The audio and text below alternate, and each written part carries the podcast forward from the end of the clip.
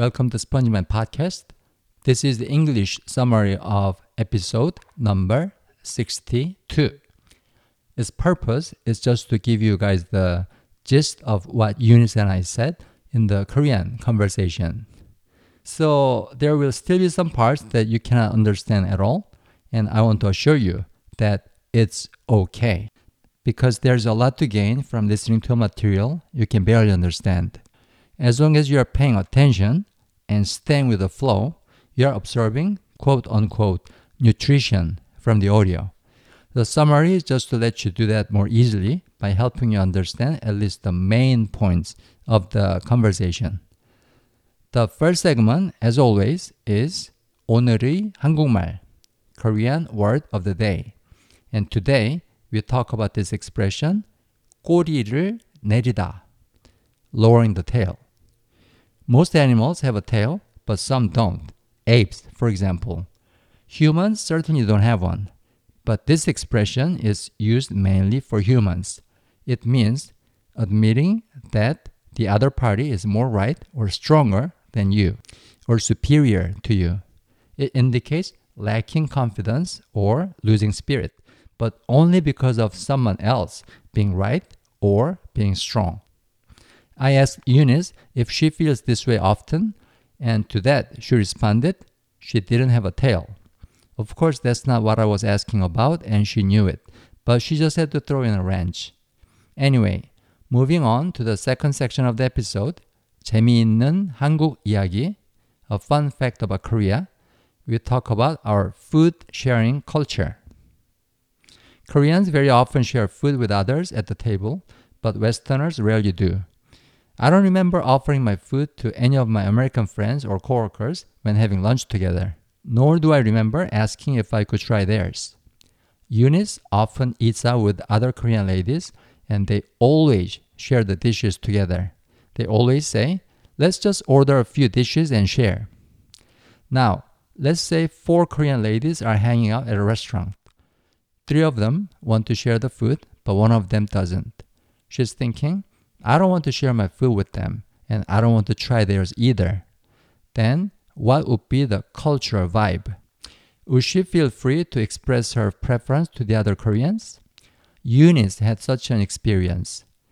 She was meeting her Korean friends at a restaurant and wanted to order mandu, which means dumplings. Usually, a mandu dish comes with 10 to 12 dumplings, and she wanted to eat all of them without sharing and she only wanted to eat mandu and nothing else. And she said they should order two servings, one for her and one for the group to share. And they called her a pig. I'm certain this was a joke, but it still reflects how strong the food sharing culture is among Koreans, even those who live in the US. I guess in the Western culture, it's my mandu, but in the Korean culture, it's our mandu. By the way, there are certain kinds of dish even Koreans don't share. A bowl of rice and a bowl of soup are good examples. They are always individually served, but of course there are many dishes that people share customarily. 반찬, shared side dishes, jjigae, stew, tang, soup for a different category than guk, and grilled meat. These dishes are usually meant for sharing. It's especially true with grilled meat or Korean barbecue because there's only one grill in the middle of the table. So people have no other choice but share it. But this isn't so bad because it's only small pieces of meat grilled on the table and everyone just picks up a piece and puts the whole thing in their mouth. It's not like the utensil that was just in your mouth is going to touch a piece of meat that another person is going to pick up. And one more thing about sharing grilled meat. With Korean barbecue, speed is the key. The faster you eat, the more meat you can put into your mouth. There's even this saying swallow it as soon as the piece has your saliva on it. But I think Eunice made that up. With jjigae, a stew, or banchan, shared side dishes, there's risk of people's saliva getting mixed up. When we were kids, people definitely shared a big pot of jjigae in that manner. Someone's spoon would get dipped in the pot, and then in their mouth, and then back in the pot. Repeat it over and over. it went beyond double dipping. It was as if everyone at the table had shared the same mouth. But things started to change from the early 80s. There was a national campaign intended to stop hepatitis from spreading. Basically, a campaign against the practice of sharing a pot of stew. By now, the food sharing practice is mostly gone for stew and soup dishes, but people still share banchan. By the way, the practice of 술잔 돌리기, which means passing the glass around, is worth mentioning and elaborating. It's a practice where one would drink from a glass, fill it again, and pass it to someone else to drink. It's usually your superior or senior at work who initiates it. You can refuse, but then there's risk of some social difficulty. Today, we don't do this very often.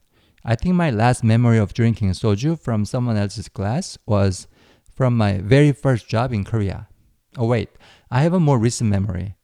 When I visited Korea several years ago, my Hubei friend from college, by the way, Hubei means someone younger who entered the school later than I did. Anyway, this Hubei friend passed his glass to me and I drank soju from it. So I guess it's not always your superior who initiates it. I sometimes wonder if this food sharing culture comes from a more deeply rooted sentiment in Korean people. Maybe we can talk about it in the future. Now, moving on to the third segment, 깊은 얘기, deep talk. We continue to cover the same topic we discussed last time, personalities. Personality difference is the number one reason for divorce in Korea.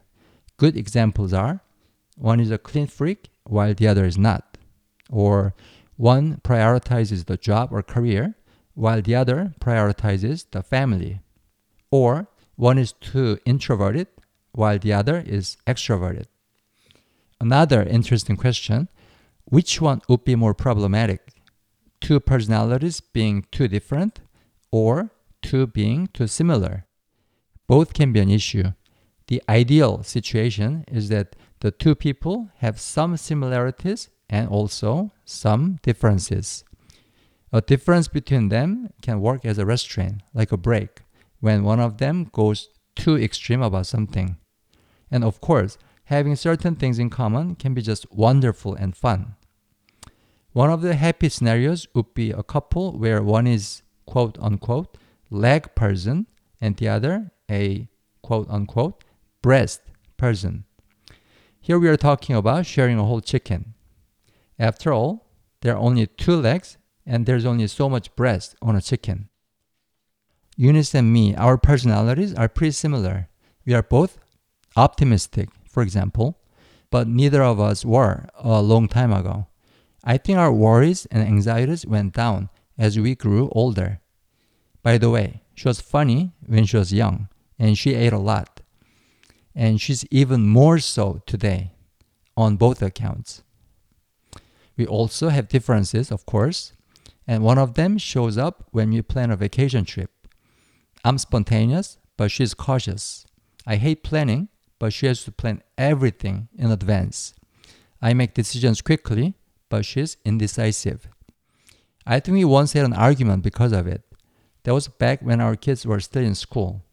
One of them had an important thing on their calendar, like an exam or something, and I, the spontaneous one, proposed to take a family trip somewhere. And she got upset by the fact that I even brought up such an idea at such an important time. Now she admits that she was wrong acting that way. In other words, she's lowering her tail. That was most of what we talked about. Now, start listening to the actual Korean conversation more than a few times. And please don't worry about how much you understand.